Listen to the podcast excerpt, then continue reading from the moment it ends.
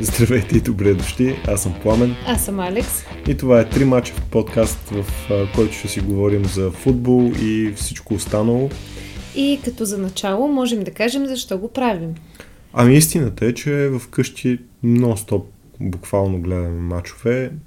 Ако не гледаме мачове, гледаме тенис, може би, или някакъв друг спорт, но футбола като цяло доминира а, това, което се случва на всички екрани, които имаме възможни. И затова решихме да споделим мислите си и нещата, които си говорим, с по-широка аудитория. Да, и всъщност да получим и мнението на други хора за темите, които си говорим само вкъщи. А, да, установихме, че сред приятелския ни кръг а, няма много хора, които да се интересуват достатъчно много от футбол. А, достатъчно много дори и сравнено с една жена, каквато е Алекс. Благодаря, че поясни, ни на никой не беше станало ясно до момента. Да, е, но а, като една дама ти давам и а, на така, да започнеш с следващата тема, която е да изясним като за един първи епизод на кой сме фенове. Да, ами мисля, че това е добро начало, като аз съм фен, може би, не мисля, че съм един от малкото, но от приятелския ни кръг съм един от малкото фенове на Байерн Мюнхен, като съм фен от доста отдавна. Почна с брат ми и мисля, че той най-много така ме тласна към Байерн Мюнхен. Иначе имам афинитет към червените отбори, както може би ще стане ясно в този епизод. И може да кажеш и ти на кой си фен? Ами да, то тук вкъщи е само, само червени отбори. Аз съм фен на Манчестер Юнайтед от деветдесет и шеста или деветдесет и седма година, като започнах а, така покрай а, тогавашното поколение с Сколс, Рангикс и м, така хванах едни от най-добрите години на Манчестер Юнайтед, но сега преживяваме едни от най-лошите. А, забавното е, че и двата отбора в момента не са в най-доброто си, най-доброто си състояние, поне допреди миналия сезон можехме да разчитаме, че ще видим поне една победа на уикенд, сега не е съвсем сигурно. Да, но поне групите на Шампионската лига бяха интересни вкъщи. Бяха интересни само за теб. Не е вярно. Аз наистина се притеснявах, че може да паднем. А ти твърдеше, че няма да се случи. Което и не се случи, тъй като Байерн Мюнхен продължиха без нито една загуба в, от, в Шампионска лига. А, но мачовете бяха драматични и интересни. Така, в общи ни за такива теми, но не само за Байерн, тъй като ние буквално гледаме всякакъв футбол, включително Африканската купа на нациите в момента върви зад а, моя гръб. Не трябва да се обръщам, докато говоря пред микрофон. Това, е, това някога ще се науча. А, гледаме абсолютно всичко. Може би саудитското първенство още не сме го подкарали. Не мисля, не мисля, че сме имали особено желание. Или възможност, но така, така е. Не гледаме и Азиатската купа, трябва да бъдем честни. Да, окей. Okay. Признахме си всичко и започваме с а, първата ни тема, която се нарича два мача или two match, в която всеки един от нас ще си сподели а, нещо, което го дразни или което а, го изнервя или което като цяло не харесва. Това ни е негативната част на подкаста, затова започваш ти като един по-позитивен от мен човек. Силно не съм съгласна с това изказване, но исках да добавя към интрото, към секцията, че просто така ни излиза, спестяваме пари от психолози. Абсолютно. Та, нещо, което мен много ме дразни и винаги много ме е дразнило, като една жена, която гледа много редовно футбол, предполагам, че се е случвало и на други дами, които имат афинитет към всякакви спортове, дори не става въпрос само за футбол, че а, всички веднага м- така ни възприемат като м- ти го гледаш този спорт, защото сега е модерно. И фалшиви любим... фенове. Да, фалшиви фенове и другото, което, нали, любимото ми, когато кажа, кажа, че съм фен на някой отбор, хайде ти като си фен, понеже не ти вярвам, изброй поне три футболиста. И в такива случаи аз мога да изброя целия състав, което хората доста ги шокира, което не е нормално според мен. В крайна сметка човек има различни хобита и това да си гледаш спорт, какъвто и да, би, било, да е бил, било той, е нещо нормално и готино като цяло. Аз това се сещам, че а, то много зависи от човека. Има хора, които като, нали, като имат някакво хобби, задълбават доста сериозно. Ти си от тези хора, които във всичките си хобита и всички спортове, които гледаш, всъщност задълбаваш много повече, отколкото нали, а, средностатистическия фен. Аз мога да ти кажа, че има много фенове на Барселона, например, които гледат само мачовете с Реал и Атлетико и знаят четири от единайсетте футболиста. Не мога да ти кажа никой откъде е дошъл или какво се е случило, защото просто са такива. В смисъл, те помнят някакви времена, може би покрай Стоичков да са запалили по Барселона и оттам нататък никакъв интерес. Ние днес ще сипваме на Барселона да, да има. Кът за, кът за нулев епизод. Това е нулев епизод, сипваме на Барселона, все пак. Също така. Не да и така, трябва първо да предупредим, че не ги харесваме, но а, се опитваме добре, okay. да сме обективни и после да им сипем. Добре, а, аз съм напълно съгласен защо това те дразни, но искаш да разкажеш последната история, в която те подразниха така по този повод. Този еманципиран повод. Не, даже не е толкова дразнене, защото вече го приемам като нещо нормално, докато хората те опознаят. И всъщност да върна малко и това, което ти каза, че а, аз задълбавам в, в, в някои от темите, защото ми става интересно и почвам да чета, mm-hmm. което понякога теб те шокира, понеже задълбавам в теми, като от какъв плат е бузда, но това е друга тема. Но да, каквото ми е интересно, почвам да чета, да се интересувам и след това ти получаваш сдъвканата информация, независимо дали искаш или не. Та, последната случка беше с един наш приятел, който а, той е фен на Тотнъм и гледахме заедно матча на Тотнъм с Ман Сити. И всъщност той тръгнахме да си говорим, той ми каза, ти знаеш ли, всъщност не знам дали си запозната, има един много известен журналист, Фабрицио Романо, и аз само да те спра тук, по принцип, аз съм последвала Фабрицио, няма проблеми, аз оттам си получавам информацията, не се притеснявай. Той, а не, не, аз понеже може да не го знаеш, да си го пропуснала. Затова исках да, да, да ти кажа, нали, откъде да четеш допълнително, но викам, не, не, спокойно. Оттам, оттам чета и аз, да тръгна по друг начин разговор. Да, той има като цяло сериозен респект от, още от предишния матч, който гледахме заедно, в който там му изброи няколко трансфера и откъде са взели новите си футболисти и като цяло остана толкова шокиран, че да, има сериозен респект а, към, към теб. А, и като става дума за респект, да, да захванем и моята тема, ако искаш. А като за първи епизод, нулев даже, да, да си изкажа една от най-големите болки. И това е продължаващата обсесия на футболното общество и особено на, на социалните медии, защото, в, да кажем, коментаторите не са чак толкова а, вече засягащи тази тема, а постоянното сравнение на всичко с Меси и Роналдо и постоянното следене какво правят Меси и Роналдо. Това честно казано му побърква. Сега хората буквално си отидаха и си станаха едни скъпоплатени пенсионери на различни места, постигнали супер много. Това са наистина е удоволствие, че сме живели в, а, нали, в времена, в които те са състезавали, били са в най-добрите си години, тъй като сега подрастващите примерно ще знаят само истории за тях и нали, естествено ще могат да гледат всичко в интернет, но, но като цяло не са ги гледали на живо, не са имали нали, удоволствието да видиш нещо за първи път, като задната ножица на Кристиано срещу а, Ювентус или пък а, невероятните а, дрибали на Меси през целия терен. А, просто супер е, че сме го засекли това, но, но от друга страна те вече не са релевантни. Може да, да вкарват много голове и да продължават да подобряват някакви рекорди за а, това колко пъти се появяват на терена и колко мачове имат. Обаче то първенствата, в които играят, особено последните години, те са много-много далече от класата, която са всички останали. Да, да, на Кристиано, особено последното изказване е много яко, аз победих Халанд а, като голмайстор за годината. Еми, супер, обаче той взе требъл, ти, ти получи нищо, в смисъл получи едни много пари. Абсурдно е. Знам, че и теб много те дразни.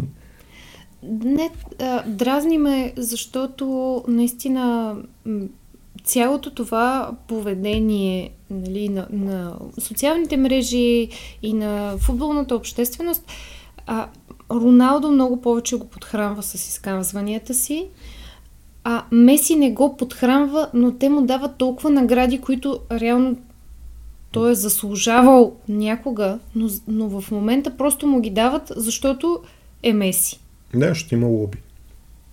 Но като буквално последната награда, която получи, с а, равен, равни точки с Халанд, защото за Меси бяха гласували повече капитани на отбори. Да, като цяло е супер абсурдно и а, да, сега в момента тече предсезонната подготовка на Интер Майами. Интер Майами са ултрапосредствен отбор, а, в който, нали, хората си отиват да, да, да се пенсионират и всичко е о, Меси подаде, Меси вкара, дуспа, нали, едновременно с това върви, нали, купа на Африканските нации, а, сумати турнири, купи, Азиатска купа. Да, Азиатска купа, която не гледаме. А, и толкова много турнири, и изведнъж огромното внимание към момчетата в розови екипи, какво били направили и Меси какво бил направил и какъв пас бил дал срещу трето дивизионен отбор някъде си. Супер абсурдно. И просто нивото на и на двете първенства, в които се играят в щатите, е, е много далеч. А, никога няма да забравя. Гледах репортаж, в който Серхио Бускетс, който е много вече под нивото, което беше. Чудесен футболист всъщност преди. А, как три пъти се огледа дали някой ще го атакува и след това просто се обърна и си тръгна с топката. А за Меси изобщо няма да, да коментираме. Той ги минава като спрели, ама те са спрели. А, тъ, да, надявам се, че това някога ще спре и ще се даде. Има толкова много нови, млади, изключително интересни, талантливи. Да, те продължават да се говори повече за тези двамата, вместо за Мбапе, за а, Халанд, за Фолдън, за всички футболисти, които, са, които в момента изгряват. А, но не, социалните медии са там, Меси или Роналдо и толкова. Той е абсолютно безмислен спор дори. А, така, и, и направихме си тази тема, изказахме си болката. Да продължим с по-позитивните неща, която, които в момента са под работно заглавие три теми. А, ще оставя интрото на теб за тази, за тази по-позитивна секция. Така, казваме по-позитивна, но предупреждаваме, че вътре отново има Барселона и ще има нещо негативно. Не, а тук в тази секция ще се опитваме да разтърваме казваме, всъщност да изказваме по-скоро мнението си по актуални теми от седмицата, в която записваме, или предстоящи събития, за да може така да, да отворим дискусия за нещо по-актуално и ще се опитваме всъщност да бъде нещо по-позитивно, нещо по-интересно, което, нали, да покаже и друга страна, която не знаете, може би. Като това едва ли сте го пропуснали, това с което ще започнем. А, и това са треньорските промени, които стават в два от най-най-големите отбори в Европа, ако броим Англия за Европа. А, и това са предстоящите напускания на Клоп и Шави, които в общини в рамките на три дни или два-три дни обявиха, че в края на сезона ще напуснат отборите си. А, като Така, ако искаш да започнем с твоето мнение, за... нека да започнем с Клоп. А, какво мислиш за, за този негов ход? Нека да започнем с Клоп, защото знаем, че ще е по-позитивното. Абсолютно. А, така, ами за Клоп това, което, нали, е важно да кажем, е, че човека направи невероятни неща в Ливърпул. Трябва да признаем, че ако го нямаше Ливърпул, нямаше да гледаме този интересен английски футбол, който гледаме в последните девет години. А, има невероятен, а, невероятен поглед върху играта. Успя да изгради един отбор, който има страшно качествени играчи към момента. И футбола, който всъщност те показват, е доста интересен. Нещото, което мен доста ми харесва в това, което Клоп успява да постигне, е да м- предложи все пак някакъв конкурент на Манчестер Сити, за да може да не е предизвестен а, победителя в а, Премиер Лиг всяка година, както mm-hmm. например е в Германия. Независимо, че там съм пристрастна и ми харесва, че mm-hmm. всяка година е Байерн Мюнхен, е хубаво да има някаква борба за първото място, дори и за четворката. Всичко, нали, което до момента е направил. А другото нещо е, че м- от футболистите, които са в неговия отбор, никой нищо лошо не е казал никога за него. Винаги си тръгват с едно добро чувство. Кариерите им се развиват много добре в Ливърпул, защото явно той има подход към всеки един от играчите си. И според мен много ще липсва на самата лига. Ми, аз, да, като фен на Манчестер Юнайтед, трябва да кажа, че наистина невероятен треньор и а, от нещата, за, заради които завиждаме, нали, на, на Ливърпул. Треньор с харизма, с стилна игра, с налагане на млади футболисти, което е супер готино. А, някои от младите футболисти, които, които изкара като Трент, Александър, Александър Арнолд, това е невъзможно да го кажа, а, просто са, от, от нищото станаха огромни звезди, а, и, но, но пък от друга страна напълно разбирам с медиите и с неговия, неговия менталитет, а, как е нормално ти да се измориш за девет години и а, да искаш да си починеш. А, всъщност а, той е направил, направи същото нещо, когато напусна Дортмунд. Нали, там положението беше друго. Те, Дортмунд тогава се бориха да оцелеят в общини в този сезон, което беше много странно.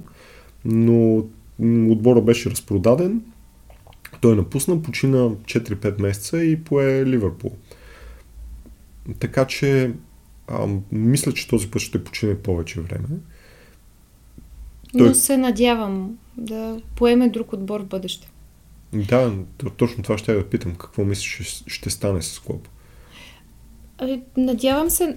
Това, което той каза в интервютата си, след като обяви, че в края на сезона напусна, напуска, а, каза, че няма да поеме никога друг английски клуб.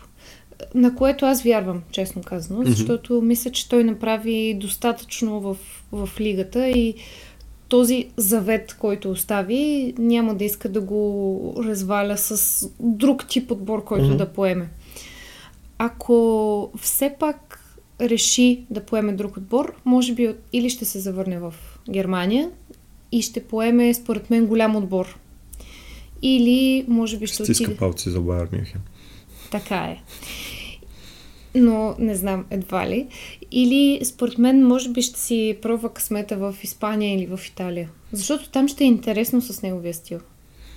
Да, той е много различен от повечето отбори, които играят. Въпреки че в а, испанския футбол в момента има нова вълна, която е доста по-агресивна и доста по-модерна, а, спрямо това, което се играеше. Ами, а, аз честно казано си мисля, че ще човека, който ще го замени, и поради тази причина не смятам, че феновете на Ливърпул трябва да тъжат толкова. А, човек, който ще го замени, най-вероятно ще е Дезерби. Не вярвам, че Алонсо ще, ще премине веднага. Той сам си каза, че ще иска да си развива кариерата по в неговото темпо. А знаем, че неговото темпо не е супер високо. А, като, още от като, като беше а, футболист. Но не мисля, че Алонсо ще успее да го вземат още сега, така че мисля, че а, добрите връзки между Брайтън и Ливърпул ще доведе а, до а, това да, да вземат Дезерби, което е супер. Футбол е много сходен, Дезерби е свикнал да ротира играчи, не е свикнал на чак такова високо качество, така че най-вероятно ще пасне много добре. И очаквам, че всъщност Брайтън ще вземат Аморин от а, Спортинг, който е също много обещаващ а, млад треньор, който също има сходен а, стил на игра. малко по-ориентиран към защита, доколкото знам. А, това са ми моите предвиждания. Ако искаш, ти кажи твоето виждане, но мисля, че той се допълва моето. Да, абсолютно съм съгласна. Ам, мисля, че който и да е следващия треньор на Ливърпул, трябва да има много важно качество и това е да успее да надъха самите играчи, защото а, това, че Клоп си отива и приключва, нали, работата си в Ливърпул, а, ще демотивира част, една част от тях. Не всички, но ще имат нужда от някой, който отново да налее нова сила, нов хъс в отбора. И мисля, че Дезерби ще може да го направи. А, за Алонсо мнението ми е също, според мен той още е много млад треньор. Това, което прави в Леверкузен е страхотно, но му трябва още малко време, според мен, да се утвърди, да, да, така, да самият той за себе си да знае какъв тип игра иска да, участ... да очаква от играчите си. И затова си мисля, че колкото и, нали, да звучи, не мисля, че е готов за толкова голям клуб като Ливърпул за момента. Според мен му трябват още години в Леверкузен или друг също голям отбор, през който да мине mm. и тогава вече да отиде на нещо като Ливърпул.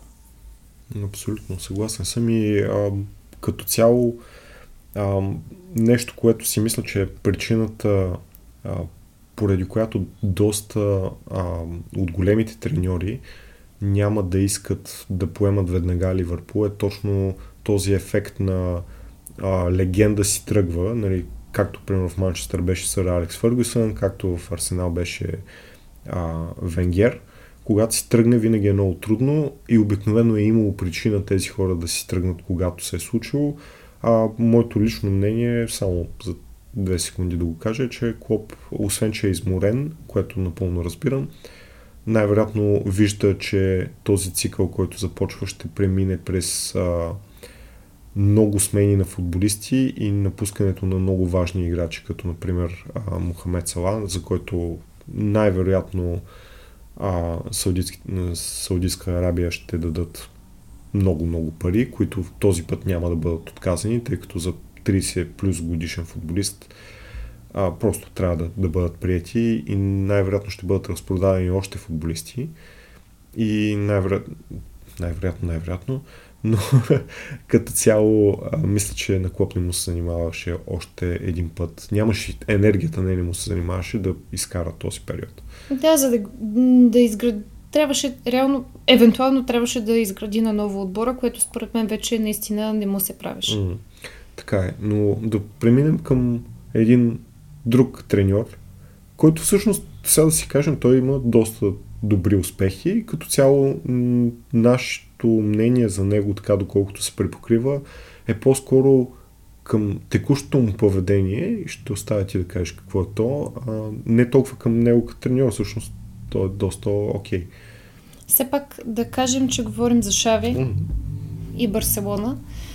А, да, защото а, Шави до момента това, което постигна с а, Барселона, играчите, които събра, отбора, който направи миналата година, мотивацията, която тези играчи реално имаха, беше доста добра. И, нали, с идеята, че не сме фенове на Барселона, това си е огромен комплимент от наша страна. Но в случая тук, а, нали, това, което, на което искаме да обърнем внимание, е, че Клоп, това, което Клоп е направил за тези девет сезона, всичкия, всичкия натиск, който, нали, все пак е бил оказан върху него, защото знаем, Ливърпул е отбор с традиции и натиска от медиите в Англия не е малък. И миналата година го спряха за уволнение Клоп няколко пъти всъщност. Така, да, на, на фона на тази история Шави, който, нека да си признаем, има последните мачове на Барселона, те водят, а, нали, контролират мача и просто накрая буквално другия отбор с три положения и половина им вкарват четири-пет гола mm-hmm. и те губят точки, губят, вече нямат реално погледнато почти нямат шанс за, за да вземат купата. Не купата, а лигата. И на, на цялото това нещо президента на Барселона, този огромен клуб отново с традиции, който ясно е, че има натиск, казва: ние те подкрепяме безусловно, предлага ти нов договор, ти подписваш нов договор и при последния си матч отново се случва същото, губите пет на три в последния момент и ти излизаш и казваш: аз не мога повече да поемам тази отговорност, защото натиска от медиите е прекалено голям и така съм решил, че за Барселона е по-добре. Първо, този натиск винаги го е имал. Няма как ти, ставайки буквално, и той е бил и, и, и звезда на Барселона. Много добре знае какъв е натиска. Какъв е натиска върху футболистите, какъв е натиска върху mm-hmm. треньора. В момента, който той е поел този пост, той знае, че това ще бъде съдбата му едва ли не от тук нататък. На, нали, това като първо. Второ, той има подкрепата на президента. На всичкото отгоре има нов договор, който му е предложен, което за, за човек, който медиите спрягат за уволнение, е доста, нали, голям а, контрапункт, че това няма да стане. Да, атестат е, че... атестат е, че ти се вярва. А трето, футболистите ти излизат и те защитават. Това, което, нали, Франки де Йонг направи след матча, каза: ние сме виновни. И футболистите стоят зад, зад гърба ти и те подкрепят. И на цялото това нещо ти да хвърлиш буквално кърпата и да кажеш: аз не мога повече, защото този натиск не мога да го издържа. За мен не е сериозно към хората, които разчитат на теб. Mm-hmm. Които са клуба, които са феновете, които са футболистите. Абсолютно всички. И всъщност за нещата, които ти си направил до, до момента, които не са лоши, нали, нека си признаем, че не са лоши, така да се откажеш от нищото ми се струва несериозно.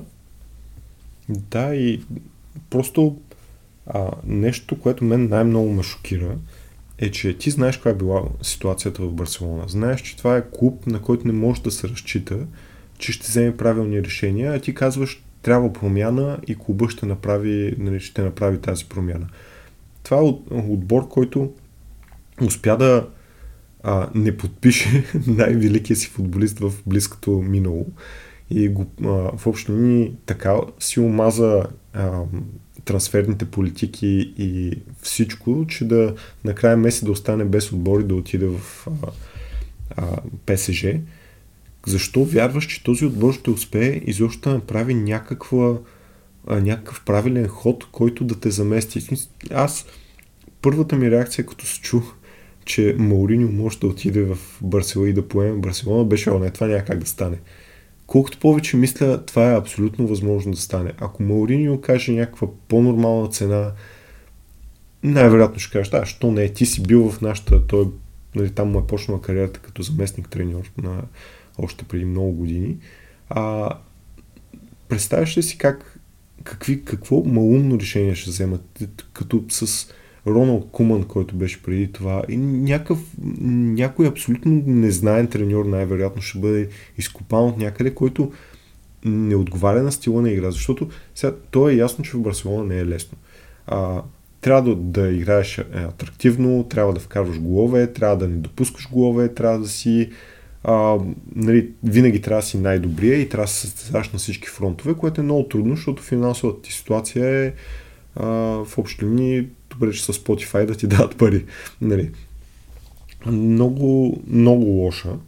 И то е много лоша заради същото това управление. Не е за, нито заради феновете, нито заради футбола, който се е играл. Те в общи на Барселона са били адекватни в повечето сезони. А, но не вярвам, че при тях... А, вярвам, че Ливърпул ще се оправят, не вярвам, че а, Барселона ще се оправят след напускането на Шави. И това ми е в общи линии заключението върху тази тема. Аз само едно последно нещо искам да, да вметна, за което всъщност ще, ще искам твоето мнение.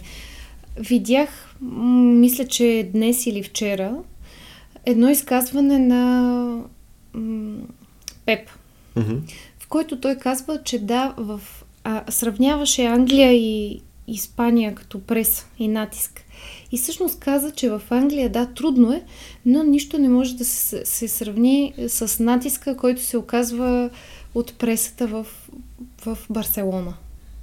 Мислиш ли, че това е, реално е така? Ам... Защото сега ще сме... шокирам. Не, защото сме гледали филма за Дейвид Бекъм и видяхме медиите как, какво направиха с живота му след... Да, така, така е, но а, сега може би ще те шокирам, но мисля, че Пеп има право по този въпрос, защото в пресата в а, Испания има много политически елемент. И всъщност а, нали, борбата между а, Барселона като, нали, и, и самата идея, че те искат да се отцепят като щат, един вид, а, и да си направят собствена държава, и цялата борба с основните медии в Мадрид, които пък много застават зад Мадрид, и в момента, в който нещо се случи с Барселона, те са много нападателни, за добро или лошо. Нали? А, те са от нас по сходен начин с, с Реал Мадрид, честно казано, но нали, а, има тази борба и, и е много лично. Това е, това е проблема. Особено за човек, който е израснал в клуба, който е бил в школата, който, нали, като цяло е бил много голяма част от този клуб, някой да те атакува толкова лично, сигурно е много гадно. И нали, човек като, а, като Пеп вече е много години в, а, в Ман Сити, но все пак не е легенда на клуба, не е оттам, не е хората да, го, нали, да е израснал на улиците, то хубаво, че не е израснал на тези улици, а, както и да е. А, но като цяло, да, възможно е в, в Испания наистина да е, и, и там фокус е много концентриран. Там има два отбора, върху който има фокус. А, само един пример. Атлетико Мадрид имат абсолютно същите финансови проблеми, които Барселона, обаче за тях нищо не се чува. Те са затънали супер много, но фокусът е Барселона, Реал Мадрид. Всичко останало е разсеяно, много слабо и така нататък. Докато в Англия има множество големи отбори, сякаш преста успява да се разпръсне върху тях и има най-различни драми, така че не може да се концентрира чак толкова много върху един единствен а, треньор или клуб. Та, да, а мислиш ли, че всъщност това не е ли на, на Шави една от първите големи, първите големи отбори, които води? Да, буквално е първия. Той е минало... Той е... Това, е, това го има и с много велики футболисти, просто прескачат а, много от стъпките. Ако той беше минал, примерно, беше поел Гранада или Жирона или нещо такова, а, може и някой друг, Хетафе, с да, за тези отбори, ако беше минал през някои от тези отбори, а беше преживял няколко кризи и след това беше стигнал до стъпката. В смисъл това, което примерно прави Шави Алонсо, А, да, да прави стъпките една по една, и а, това би било а, много по... Би, би могло да се прави по-добре с стреса, отколкото, нали, директно те пускат в този отбор, ти правиш наистина страхотен сезон миналата година, от, поне в лигата, а, и след това, нали, след това почват... Буквално те са, както и ти каза, те са едни много малки моменти, които решават мачовете. И това е нормално в футбола. То не трябва да се взима толкова навътре, но ти трябва да имаш тази рез... резистентност, поради липса на други думи, а, която да, да избуташ в този момент и да продължиш нататък. Да. Говорейки за резистентност, а, мисля да си поговорим за резистентността към голове в а, Африка. И а, с текущата, течащата а, Африканска купа на нациите. Като преминаваме вече към нова тема, защото за първата мисля, че може да си говорим още един-два часа. Ще, ще засегнем още доста пъти а, тази треньорска рокада, която ще се случва най-вероятно. А, ми, аз да си поема за Африканската а, купа на нациите. То е просто, според мен, много свързано с клишетата, които са ни набити в главата, защото като чуем Африка и си представяме а, много цветове, много шум, много а, весело на, на, игрищ, на игрището, но и извън него. Истината е, че извън терена нещата са страхотни. Има песни, танци, нон-стоп. Всеки път, като камерата се обърне към трибуните, е супер забавно.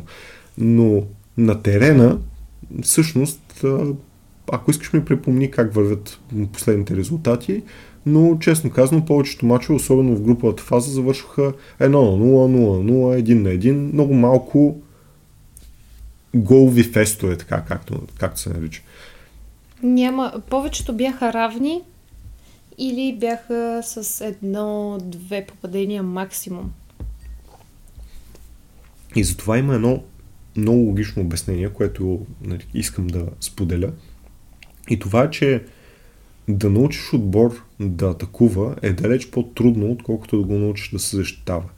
И като се има предвид а, колко малко време имат националните треньори с а, футболистите, особено пък нали, изключителното подценяване на, на африканските нации и всъщност много европейски треньори даже често забраняват на футболистите да отиват на квалификации и в общи тези треньори трябва с много малко време с, с футболистите да, да успеят да ги подготвят по някакъв начин.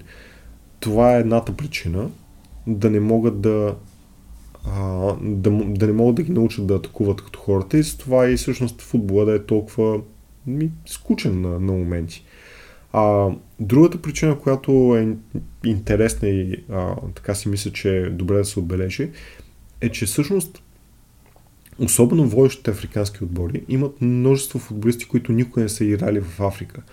Те са заминали като много млади а, през школите и училищата за а, отличност, не мога да преведа по друг начин, School of Excellence, а, които са организирани, всички тези школи ги изкарват на много ранна възраст навън и в Европа, в най-различни страни. А, доста от тях изобщо не са родени в Африка, всъщност просто избират да а, представят държавите а, на бащите им а, обикновенно и те никога не са били в, на едно място да бъдат тренирани по един и същи начин, дори не са били с еднакви условия. Има, това са едни буквално грубо казано, но сборки от играчи, които са пръснати из цяла Европа.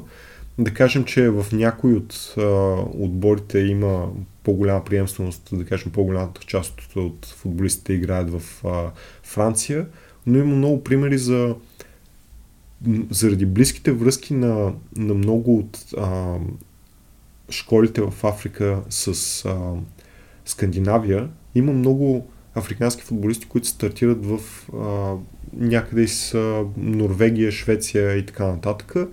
И след това се връщат и трябва да заиграят заедно с някой, който играл в Франция, други, които играят в Турция, хора от, а, от Премиер Лиг, от, от всякъде. И просто те нямат никакво, ник, никакъв допирен стил, никога не са се учили по сходни начини.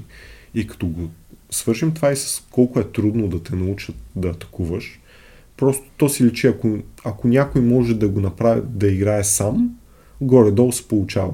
Нали, те в момента в момента в общи линии най-добрите отбори са най-добрите единици, но а, и то най-добрите единици, които са горе-долу в, на едно ниво в едни и същи първенства. Да кажем Нигерия, нападението им се води от Осимен, който е в, в Наполи и от Адемола Лукман, който е в а, Аталанта.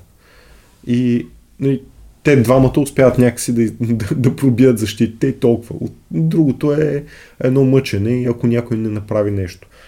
А, да, това, това са ми наблюденията. От друга страна е забавно е, защото а, изпуск, изпускат се или се случват някакви неща на края на матча, когато отборите се уморят, е тотално различен футбол се случва. Да, а, но въпреки това всъщност, ние, според мен на нас, хората ни е заложено ние да викаме винаги за по-малки отбор. Това, това е ясно на всички, но и ти като видиш, че примерно играят Капо Верде и Сенегал, мисля, че не са срещали на този Авкон, но Обща, пример. Не. И всъщност ти винаги ще бъдеш а, евентуално за Капо Верде, да видиш как играят. Нямаш никаква представа дори кои са футболистите в, в тези отбори. Кой играе за Капо Верде, кой играе за Мали, кой играе за Буркина Фасо. Но когато... Бебе, легенд на Ман Юнайтед. Но, но, но когато отвориш състава, изведнъж да. почваш да виждаш някои познати имена, които дори не си предполагал, че тази националност, нали, те са приели, че ще играят и така. Но за мен има и нещо друго. Националните отбори като цяло са малко сбирщайн от играчи, които нямат достатъчно време да се сработят. Независимо, нали, това, което и ти каза, mm. независимо, ако няма някой, който може в общи линии сам до края или да пробие защитата и така нататък, е много трудно да се каже, че един национален отбор е много добър като цяло. Което го виждаме дори и в европейските отбори. Нали, давам пример Германия, които имат много качествени футболисти, но като цялостно, като национален отбор играят изключително слабо. Всъщност, може би приемствеността между младежките формации на... в Европа е това, което прави разликата в последно време. Тъй като, нали, а, да кажем, Италия, младежката информация играе много сходен футбол с този, който се играе в а, основния отбор, нали, което помага. Също с Англия, Франция, с Германия... Испания, да, с, с, испанците ние... Да, гледахме цялото младежко европейско. Да, беше всъщност доста интересно, mm. като футбол... Много, много качествен футбол видяхме от а, футболисти, които реално не са ни познати до момента, защото те са в младежки формации. Но да, това нещо при Германия го няма. В момента, в който... Е странно. Не, в момента, в който поколението, което взе последното световно, поприключи с футбола и изведнъж германците просто тръгнаха само надолу. Да, и няма. Те, всъщност, футбола, който се опитват да, да играят, изисква футболисти, които те нямат, което е много странно. А, няма нападател от сумати години. Те всъщност, ако имаха нападателите на Нигерия, щяха ги гласят за световен шампион, но те нямат нито един, да вземат си ги натурализират малко. Някой Бонифейс да го направят един германец и да, да ги почва. Късно е вече. Да. А, но да, точно тази приемственост между школите и младежките формации и а, основните състави в а, Африка липсва като цяло, защото а, просто голяма част от тези футболисти заради начина, по който са израснали, те късно влизат в националните отбори, те влизат директно в, в а, мъжките формации. Сега много грубо ще се опитам да го цитирам, но Уифред Заха реши да играе за Кот Дивуар, на сто процента беше над двайсет и пет. Той, а той е израснал в Лондон. Мисъл, той тотално не е... Просто видя, че това му е шанса да играе на, на световно или изобщо на международна сцена и да, е много късно. И това са много такива примери. Но мисля да, да спрем с Афкон. Казахме си наблюденията. А, много набързо няколко трансфера, тъй като буквално в момента, в който сни... а, снимаме, снимаме, аз снимам теб, но като цяло в момента, в който записваме, а, утре свършва трансферния а, прозорец, януарския, и то ня... не се случи кой знае какво, затова започваме и правим няколко бързи така Uh, коментара на трансфери, които се случиха, и да започнем с uh, твоя адаш Саша Бо... Боуи, Боуи, който премина от Фенербахче в uh, Байерн Мюнхен, о, в глупости, от Галатасарай. От Галатасарай в Байерн Мюнхен. Да, всъщност Байерн направиха няколко трансфера в този трансферен прозорец. Uh, Някои принудителни, включително и на Саша Боуи, като а, това, което като положителни неща, които може mm. да изтъкнем, е, че а, Саша Боуи е на, на една позиция, на която Байерн имат нужда от човек страш, от страшно много време. Mm. Това е десен бек. А, на фона на множество контузии, включително от последните дни Опамекано, Кимих, Лаймер, включително вече и Коман. Uh-huh. Като Коман евентуално в най-добрия случай ще се върне през април, защото много тежка контузия. И тази позиция беше болна. А единственият всъщност играч, който Байерн имат на тази позиция, в момента играе за Мароко. Да. На Авкон. И беше спешна нуждата от, от такъв човек. От, няма да лъжим, че сме изключително запознати с кариерата на този двайсет и три годишен. Гледали сме му в Шампионска лига. Да, но честно казано не съм го запомнила, трябва да кажа. Но... Аз Шампионска лига ревах, така че се тая. Няма, няма.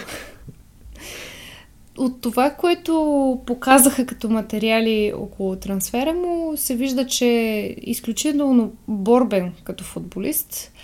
А, доста бърз изглежда. Вече ще видим на фона на самата лига как ще се справя с противниковите футболисти, защото ня, реално някои от отборите в Германия играят доста бърз футбол и доста агресивен, което на Байерн е проблем. Те, ако има някой, който страшно много ги притиска и постоянно ги атакува, mm-hmm. и те се чупят. Предпочитат те да са водещите. Но да, за този трансфер горе-долу толкова. Момчето е, момчето казвам, защото е все пак е на двайсет и три. А, французин е, играл е в, всъщност, приете в а, младежките формации на Франция. Може би някой ден ще влезе и в националния отбор. Mm-hmm. Така че ще видим как всъщност, ще се справи. Той идва от супер успешната школа на Рен и играл в а, Дижон. А, има доста мачове всъщност за, за галата. Така изглежда много обещаващо. Мен ми е много интересно как ще, как ще се наложи. Той всъщност трябва просто да влезне в състава. Той няма избор. А, интересно е, изглежда много агресивен. Вкарва голове, което в общи линии не е нещо, което да очакваш от десен бек. А, и да, с интерес следим. Това е един от в общи линии малко трансфери, които се платиха трансферни суми. Една немалка сума, но в интерес на истината а, галата знаеха, че могат да изкриват ръцете на, на Байерн колкото си искат и в общи линии взеха максимума от този човек, който от друга страна може да, да се окаже супер успешен. Млад е, но, но не е, нали, не е осемнайсет годишен, не е, както се нарича, проспект, ами е всъщност вече готов да се налага в отбор. И също така от много-много време Байерн не са имали офанзивен десен бек. Всеки, нали, играеше с а, Павар, който е доста по-добър защитник, отколкото нападател. А, така че ще е интересно. А, И само тук ще нещо, нали, да отбележим за, за самия трансфер, че се оказа, че това е а, рекордна сума трансферна за турското първенство и за галата. Mm-hmm. Което всъщност е логично, след като е за турското първенство. Да, и а, също така много ми хареса клаузата, че са уредени а, двама приятелски матча между Байерн и галата с петдесет процента поделяне на разходите, а, на приходите, всъщност, което да, все повече от тези по-малките отбори, по, по-малките първенства по-скоро ще почнат да, да правят такива трансфери. Това е доста типично, много забавно за мен. Като цяло, обаче, едно последно наблюдение в, в тази връзка, като цяло за Байерн, че напоследък трансферите, които правим, реално хората знаят, че на нас тези, че тези футболисти ни трябват и се опитват да, из, да изтискат последната трансферна сума, последния бенефит, който може да се изкара до край. Както, нали, пример, Тотнъм, Хари Кейн. Да, взеха всичко, което можеха. Той си го изплатим, според мен, вече, но да, все пак. А, като стана, стана въпрос за Тотнъм, ами нека да, да се върнем към тази тема. На мястото на Хари Кейн от посока Германия към Лондон замина Тимо Вернер под наем от Лайпциг. Какво мислиш много набързо, тъй като е доста лесно за коментиране като трансфер? Какво мислиш, как, как ще се налага Тимо в този отбор? А, честно казано, Тимо Вернер като футболист, според мен, не е лош. Но на него, както винаги и в германския национален отбор, И в Лайпциг много пъти му липсва последната част от това да бъдеш нападател, да вкараш гол. Това не е нормално ти да изпускаш толкова. Mm. Но а, някак си се надявам да стане нещо подобно с него, каквото се случи с Кай Хаверс в Арсенал. Там а, Артета или отбора успява да извади от него нещо допълнително и той поне почна, от време на време. Поне от време на време и той почна да вкарва голове, което не, не му се случваше често в Челси. Особено, нали, когато го пускаха на позиция чист нападател. Да, в интерес на истината, той вкарва сравнително доста голове за човек, който вече тотално не играе нападател. Да, но аз мисля, че това е има общо и с средата, има общо с позицията и има общо с въобще начина, по който отбора играе. Та, силно се надявам за Вернер да се случи нещо подобно в Тотнъм, ако може да се извади наистина това, което според мен той притежава, положителното, и просто да му се помогне да направи тази последна стъпка към вкарването на голове, която ще му помогне. И за националния отбор надяваме се. Ами, а, той всъщност а, отива в Тотнъм точно заради това. Той иска да си върне място в национала. А, и според мен отива много правилно място, защото Тотнъм правят много положения. Също така той отива без да трябва да е нападател. Реално погледното проблема, нали, който имаше Тимо Вернер преди това в Челси, когато те дадаха супер много пари, но Челси дават за в общи линии, за всеки, който се сети, могат да дадат много пари.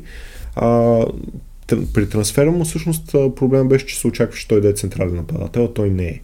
А, Тимо Вернер винаги е бил много успешен като втори нападател заедно с друг централен, като влизайки отляво или играйки в а, някаква формация. Мисля, че при Нагелсман играеха три пет-две, а, като отпред бяха с а, Полсен, Ю, а, Юсуф Полсен, нали така. А, много зле с имената. Да, с, с него а, играеха в двойка или с някой друг нападател, който да, да сваля топката и а, Вернер, да, Вернер беше изключително бърз. Просто беше страшно, страшно бърз. Въпросът е, че след контузиите, които претърпя, в момента не е толкова. И може би трябва малко да си промени играта, но като се има предвид как играе Тотнъм и факта, че и Мадисън се а, оправи и отново ще е в игра, мисля, че той ще е в ротация с а, примерно Сон, с а, там някои от а, другите флангови футболисти, които могат да, да влезнат. И мисля, че според мен ще е успешен, но примерно ще вкара пет-шест гола. Няма да е нещо невероятно, но ще е достатъчно успешен, за да го вземат в национала. Поне се надявам. Аз честно казвам харесвам Тимо Вернер. Аз също го харесвам и сега, ако успее да си върне по някакъв начин място в национала, знаем, че в момента треньор е Нагелсман mm-hmm. и е възможно той да намери начин да го включи успешно в, в отбора. Добре, и завършваме с още един нападател, който обаче отива в посока Германия и става въпрос за Борха Иглесия, за който аз ще ти разкажа малко, защото ти каза, че този Борха не го знаеш. А, и... Аз Борхата... Борхите не ги знаеш. Борхите ги бъркам. Борхите и бурките.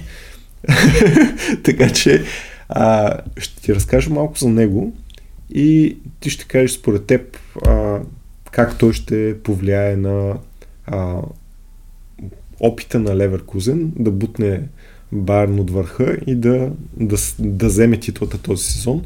А, Борха Иглесиас е, идва от Бетис, където е всъщност от доста време, но а, като цяло е в последните няколко а, сезона беше отдаван под наем наляво надясно. Не е като да е а, футболист, който нон-стоп да е играл в а, а, Бетис, и също така моите наблюдения по, по него, това, което съм видял не само от Ла Лига, но и от а, това, че беше в Улвс под наем, е, че той е много, много статичен нападател. Той е доста бавен, типичен таран, който а, играе играе добре с гръб към вратата, вкарва други футболисти в игра, но не е не е толкова успешен в преса, примерно. Няма, не може да се очаква той да, да е бърз, да пресира и не може да се очаква да вкарва много голове, според мен. Всъщност, това, което аз виждам в него, е, че предвид контузията на Виктор Бонифейс а, и това, че Патрик Шик е известен с многото си контузии, а, той ще отива като резервен нападател, за да не останат съвсем без нападател отбор на Леверкузен. И тъй като те имат още една опция, която мисля, мисля че се казва Хложек, а, който обаче не е съвсем нападател, той е нещо като ротация на, примерно, Вирц или нещо е такова. Така че а, ми е интересно да, да чуя така по това описание на статичен голям нападател, който не помага на пресата като Бонифейс. Как ти се струва, ще ги, ще им допринесе ли? Колко гола ще ви вкара? Това иска да кажа. Сега защо така почваш а, с лошото? Не мога да разбера. Но, нали... Тук това, което ми разказа, на мен не ми се връзва по никакъв начин с това, което Леверкузен искат да направят. И това, което реално сме видяли до момента в първенството. А, това, което а, Шави Алонсо успя да постигне до момента, е да създаде един супер експ... експлозивен uh-huh. състав, който притиска през цялото време. А, спомняш си мача, който гледахме между тях и Лайпциг. Това беше празненство на футбола. Mm. И то не само заради количеството гол, пет гола се вкараха в последния моманч, но не само заради количеството голове, заради качеството на играта, mm. заради постоянното, а, всъщност смяната на игра между двете врати. И двата отбора бяха супер а, агресивни и страшно много искаха победата. Не знам как а, футболистката Борха Иглесиас ще се впише в този състав. На всичкото отгоре, нали, състава на Шави Алонсо е доста млад, доста бърз. И те разчитат много на това. И също така разчитат много на това другия отбор да е притиснат и да се чувства постоянно под натиск от това, че те могат да вкарат във всеки един момент, от всеки един ъгъл. Mm. Все пак те имат Флориан Вирц, който доказа, че може да го направи от всеки един ъгъл. М- мисля, че е, това е една от причините Леверкузен да са толкова успешни и срещу нас, защото, както споменах и по-рано, Байерн не играят добре срещу отбори, които страшно много ги притискат. Нали, Байерн обичат да контролират играта, да контролират матча mm. изцяло, да пробват да, да вкарат гол и да не дават на противника да диктува нещата. Но Леверкузен ги натискат, когато играем заедно. Леверкузен толкова много ги натискат, че Байерн допускат тъпи грешки, които струват много. Да, но, но пресата на Леверкузен обикновено тръгваше от, отпред. Това, което се вижда, че откакто Бонифейс го няма, а пресата съвсем не е същата. А, Патрик Шик не е изобщо лош нападател, но е по-инертен, той чака положенията, не си ги създава. И като цяло, то, то се вижда, те мачовете се взимат три на два, два на три или едно на нула в последната минута. В общи линии в момента много ги крепи късмета. А, то така да е, крепеше ги до един момент, сега направиха равен в последния си матч. А, но исках само, просто докато говорих и сетих а, нещо за Борха Иглесиас, с което мисля да завършим този сегмент.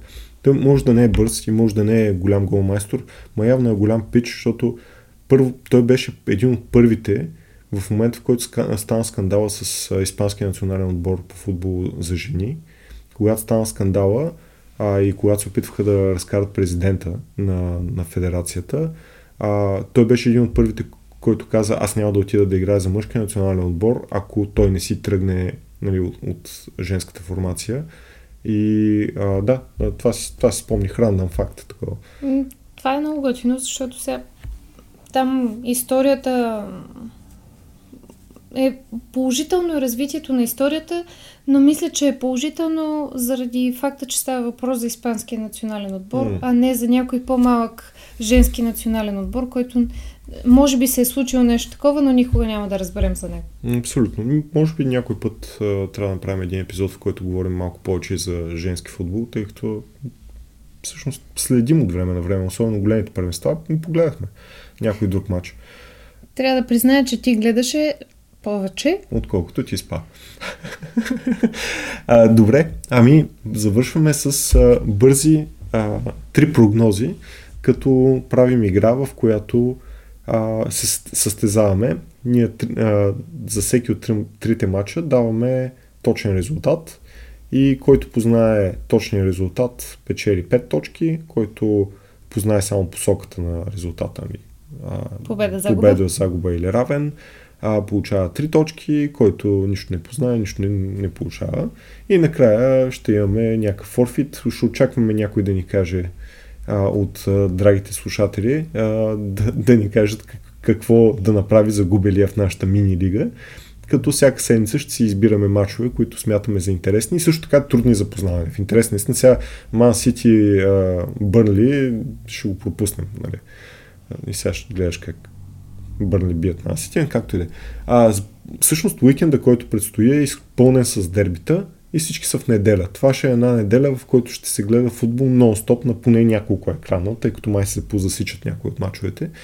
Не съм на сто процента сигурен, тъй като ти избра мачовете, аз само кимах. А, и започваме с а, Реал Мадрид, Атлетико Мадрид. Това всъщност е доста труден за познаване матч, тъй като... Се случи наскоро. Два пъти. Два пъти. И всъщност победата отиде при различен отбор. Абсолютно. И двата пъти. Аз, честно да си призная, а, мисля, че надявам се също Реал да излязат победители, победители в третия сблъсък на тези два отбора в този кратък период, като честно казано си мисля, че резултата ще бъде три на два. три на два. Аз имам едно особено чувство за този матч и мисля, че ще завърши един на един.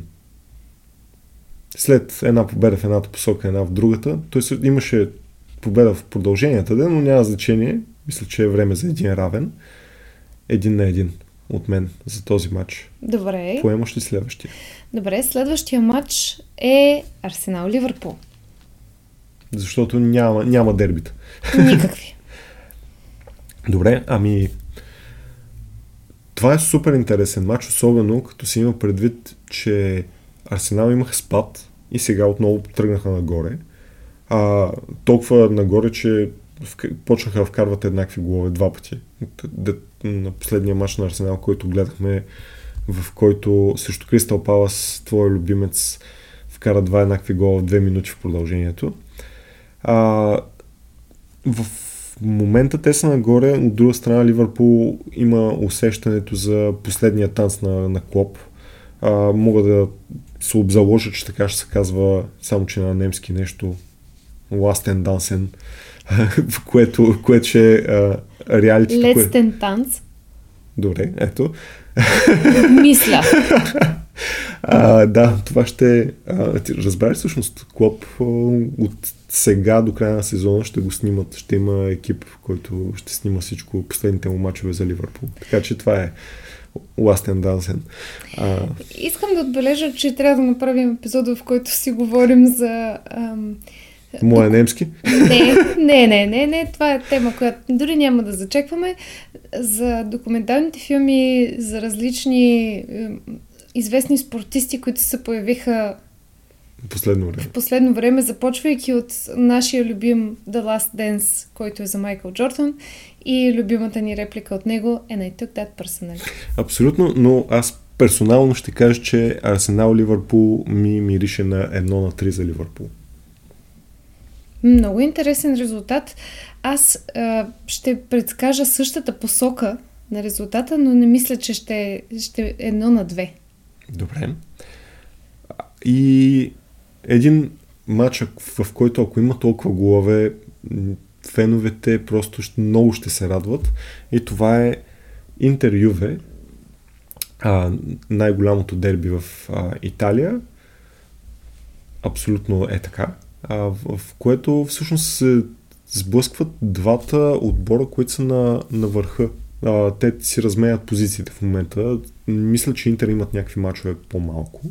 Евентуално. Не съм сто процента сигурен за това, но а, буквално който, който вземе този матч би трябвало да, да е първи в първенството. Какво мислиш ти за него? Какъв ще е резултат? Освен, че мислиш, че тъй като играят Ювентус, ще се спи на този матч. Те, честно казано, могат да заспа и на двата отбора отделно, заедно още повече. Не, според мен аз бих заложила на равен в случая, но честно казано се чудя между едно и едно, едно на едно и две на две, но ще заложа на едно на едно, едно на едно.